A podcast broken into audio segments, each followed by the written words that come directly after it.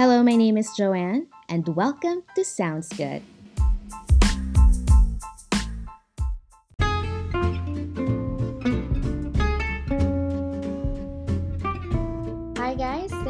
Much for tuning into today's show. If you're new to the podcast, welcome. Thanks for checking us out. Let me give you like a brief background about what we do here, what we talk about. Sounds Good with Joanne is a Christian podcast show. It's chill and chatty, definitely something that you can leave on your background. We talk about faith and life and anything and everything in between, and we try to upload new episodes every Thursday morning. You can find us on Spotify and Apple Podcasts, Google Podcasts, and uh, basically, I think all streaming platforms where you can find a podcast. Before I start, I just really want to apologize if you guys hear any background noises. It's because I am recording at daytime. I was supposed to record this earlier, but the sun is already up. I was having water brashes. You know how it is when you have like acid reflux? I don't really want to describe it too much because some of you might be having breakfast and you know that might be too much information but when you have acid reflux it's just you know it's too uncomfortable. I want to squeeze in something also. I want to squeeze in some greetings because guys I'm having so much fun meeting different Christian influencers over the socials of Sounds Good. I want to start off with Asof Latte.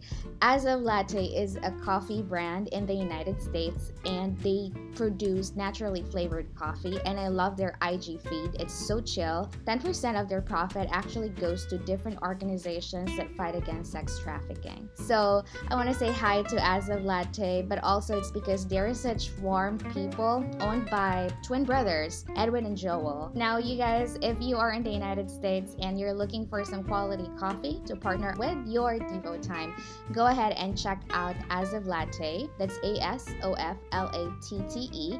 And their website is also www.asoflatte.com. I was browsing through their website earlier and I saw that one of their coffee is named Strong and Courageous. So, a coffee that is named after a verse. How cool is that? You know, if I were in the US, I'd definitely go for that coffee.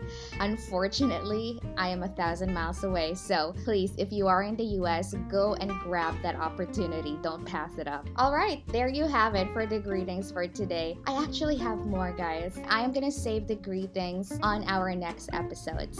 For now, let's go ahead and get our episode started. This is a personal um, encounter. It's it's really a special episode because I'll be sharing with you something that God revealed to me. Like He gave gave me a prophetic word earlier this year and a vision, a vision and a prophetic word. And uh, he gave this to me earlier this year. So this is something personal to me that that it's it's my honor to just really share it with you. So you know, um, if you have your cups of coffee and if you have your Bible with you, I guess it's really time to just get started. Okay, so you know how it is when you when you feel like I don't I don't know about you, but have you ever gotten caught up with your ministry work? Like no matter what you do, it feels like you know there's still so much to do. You still want to do so much more but it feels like you know you are not good enough. And no matter how hard you try no matter what you do it just feels that you are not doing good enough. Sometimes i get caught up with this performance mentality and i think it has something to do with my personality. Like um back in the corporate world i was so driven. I was a corporate trainer and I would do projects. And I remember myself, if I would do projects, I can do it like one man team because I see the big picture and I'm just like a doer. Like, I want to do it this way, that way, this way, that way. If, you know, I'm not too careful, I, I find myself incorporating that with my faith, which is really not what God is after. God is not after our performance, God is after our heart. So, just like a brief background, like just a glimpse of, um, you know, what I was going through earlier this year, it was just like I was feeling a little unhappy about myself because I feel like I wanted to do so much more for God, but I felt like I wasn't good enough. And no matter what I do or try, I will never be good enough. So it was that kind of, you know, mentality that I've been having. So I was in my room, sitting on my bed, and I was browsing, you know, my Bible because it was my Devo time. And I was talking to the Lord while I was scanning through the pages of my Bible. Sometimes I do that like mindlessly. Um, you know, when you're scanning through the pages, but in your mind you're praying. So I was doing that and I was talking to God and I was telling Him, you know, how I feel. And then while I was, you know, scanning through the pages of my Bible, like in one corner of my eye, like a peripheral vision, I saw like a huge foot, a huge pierced foot. And instantly I knew that that was the foot of Jesus. And I was taken aback. Although I did not see it in my naked eye, my eyes weren't closed when I saw it. It was your mind's eye, but it was so clear. It was so clear that I got taken aback.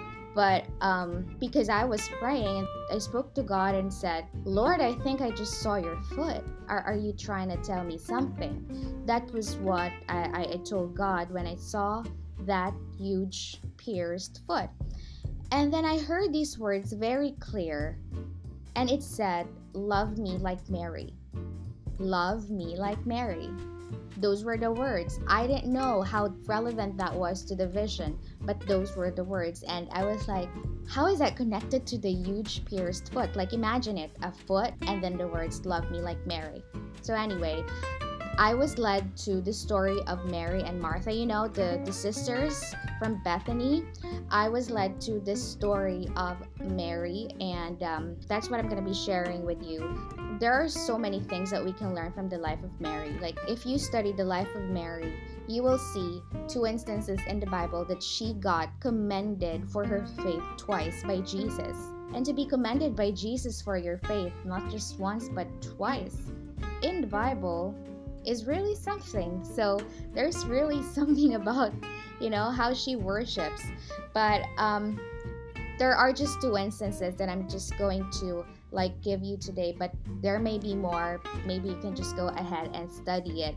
But the first instance was when Jesus visited their house, and you know how Martha got caught up with all the dirty work in the kitchen, and she got distracted and even accused her sister of not helping her out, and even asked Jesus to tell Mary to help her out. But then Jesus gently rebuked Martha and told her, you know, that Mary actually chose what was better and that of which was not going to be taken away from her. That was the first time that Jesus commended Mary for her faith because Mary actually came from a place of fellowship. She sat by Jesus's feet and um, learned and she's just like more contemplative while you know martha was more driven so you know i don't know what season in your life you are in right now but some of you needs to get out of the kitchen and go to the living room and sit by the lord's feet and just come from that place of intimacy.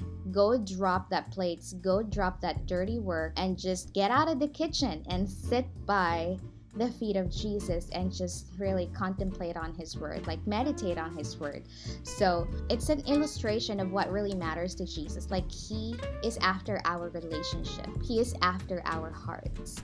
And um, the second instance where we would find Mary being commended by Jesus again was when Jesus was about to be delivered to his death. And um, Mary broke that alabaster jar of oil and started anointing Jesus's feet. You know, this is I found that this is a Jewish tradition.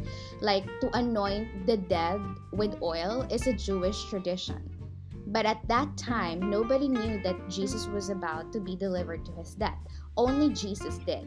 But before that, Jesus had been repeatedly prophesying about his death, and nobody nobody got it not even the disciples who kept on bickering amongst each other, you know, who would be the greatest in the kingdom. But none of them actually got what Jesus, their Lord, their Master, their Rabbi, had been repeatedly prophesying that he was about to be delivered to his death. But Mary did. Mary did get it, and that's the reason why he broke his alabaster jar of oil, that controversial alabaster jar because I I it, was it Judas who said that it was expensive? And uh, questioned um, you know why Mary had to just really break it only to like anoint the feet of Jesus. But you know again Jesus commended Mary's faith again that is an illustration of how much jesus values our heart how much jesus values our our offerings especially if it came from our hearts. And mary understood that so, with those two instances, that's really like a picture of what Jesus is after. It's not our works, it's not our service, but it's our relationship. And that's what Mary understood. Mary is like, I don't know, I imagine her, she's like, she's a quiet kind of girl because never, never in the scriptures would you see her like defending herself. The Lord will defend her but um, she's just like you know she will break traditions she doesn't care what people would say about her and she's just all about worshiping jesus all about contemplating on the teachings of her master and her rabbi and because she's like that she's so contemplative she understood what jesus was prophesying and she got it. She was the only one who got it. So, what's the lesson here? So, I'll just give you three points from Charles Erdman.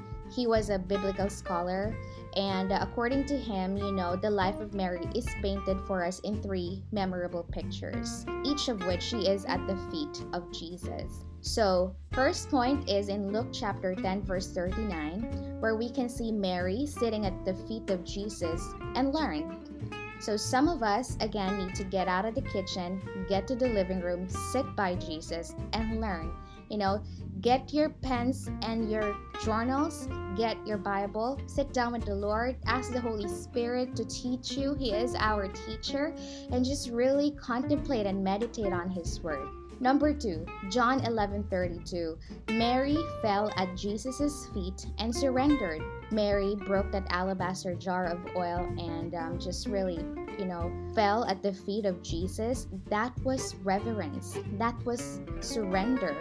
And the reason why she had that reverence is because she has the foundation of relationship and intimacy with Jesus. No one can revere God without abiding in Him. No one can revere God without really knowing Him. So, reverence is a result of our relationship, of our knowledge of who God is. And lastly, John 12 3, Mary anointed Jesus' feet and honored Jesus. That was her work, that was her service, and it was made acceptable to Jesus because it came from her heart. It came from a heart of worship, a pure heart of worship and reverence and love and honor. And Jesus lovingly accepted it.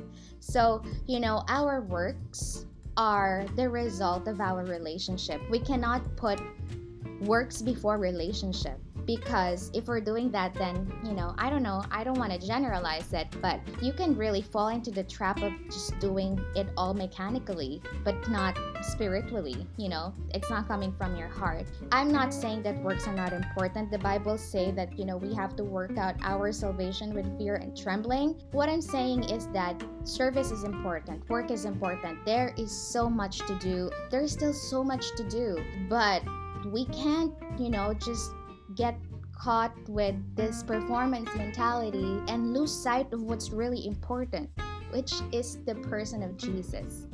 He is after our relationship, He is after our intimacy, He is after our heart. That's how it is to love Jesus like Mary. Come from a place of intimacy, come from a place of relationship.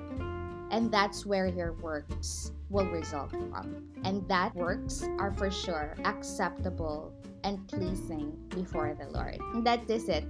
Isn't that beautiful? I hope I delivered it right. But, you know, I'm just, even to this day, you know, I have this sense of awe at how God taught me that concept and how He hushed all these thoughts and feelings running amok it's just really amazing. He is such a teacher. He's still a teacher. You know how he used to teach at the synagogues everywhere in the streets um, back when he was still here. He's still that same teacher. He teaches us through the Holy Spirit. So that's what I'll be leaving with you today. Grab your pens, grab your journals, grab your Bible. Doesn't matter if you have a cup of coffee or a cup of tea or whatever, but spend time with the Lord and um, meditate on His Word and come from a place of relationship because you are a son and a daughter of God. Thank you so much for tuning in to today's show.